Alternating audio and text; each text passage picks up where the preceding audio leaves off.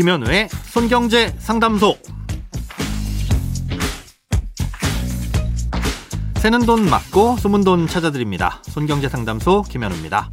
저축, 보험, 대출, 연금, 투자까지 돈에 관련된 고민이라면 무엇이든 맡겨주세요. 오직 당신만을 위한 맞춤 상담. 먼저 오늘 사연 만나봅니다.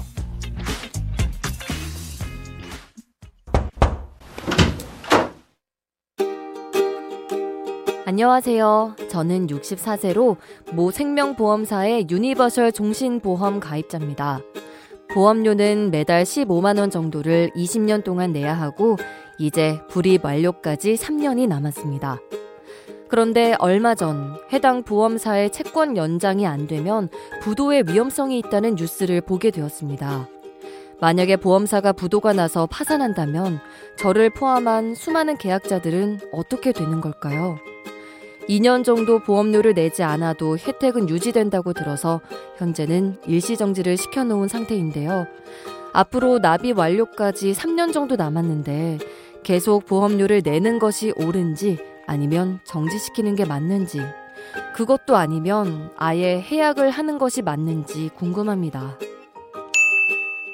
아, 앞으로 보험료를 끝까지 계속 내는 게 맞을지, 또 지금처럼 정지를 시켜 놓으실지, 아니면 해약을 하실지에 대한 판단은 해당 보험사가 앞으로 문제가 있느냐 없느냐에 따라서 크게 달라질 수 있는 부분입니다.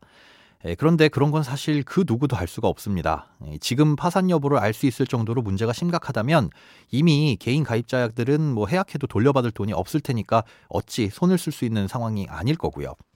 예, 그렇다고 아무런 문제가 없으니 전혀 걱정 안 하셔도 됩니다. 라고 하기엔 미래 일은 모르는 것이라서 100% 장담해 드릴 수도 없는 문제입니다. 다만 지금의 재무 상태를 봐서는 뉴스로 접하셨던 이슈로 인해 당장의 문제가 생길 상황은 아니라고 말씀드릴 수 있습니다. 크게 걱정하실 정도는 일단 아니라는 건데요. 그래도 판단하시는데 도움을 드리기 위해 만약 진짜 그렇게 보험회사가 문을 닫게 됐을 때는 어떻게 되는지 설명해 드리도록 하겠습니다.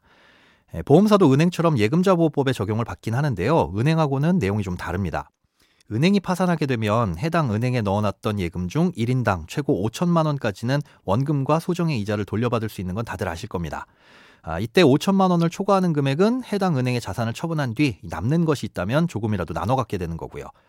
아, 그런데 보험사는 1인당 5천만 원이라는 한도는 똑같지만 원금과 이자를 모두 주는 것은 아닙니다. 아, 우리가 보험을 중도에 해약하면 해지환급금이라는 걸 받을 수 있잖아요. 예, 보통 이 해지환급금은 조기에 해약할수록 원금보다 크게 적은 경우가 많고요.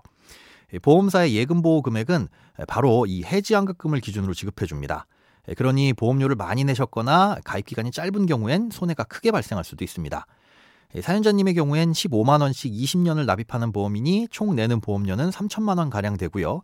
현재 기준으로 해지환급금은 아직 원금에 도달하지 않았을 것으로 보입니다. 예, 즉 5천만 원 이내이니 예금자 보호 한도 이내라는 거죠.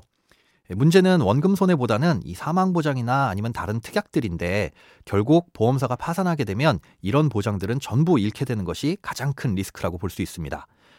그렇다고 해도 과거의 사례를 보면 너무 큰 걱정은 불필요하다고 보입니다. 지금까지 문을 닫을 위기에 처해서 사라진 보험사들을 보면 실제로 예금보호 제도가 작동한 경우는 없습니다. 보험은 단순히 저축이 아니다 보니 원금 일부를 손해보는 것 외에 보장이 사라져서 더 큰 피해가 발생할 수 있습니다.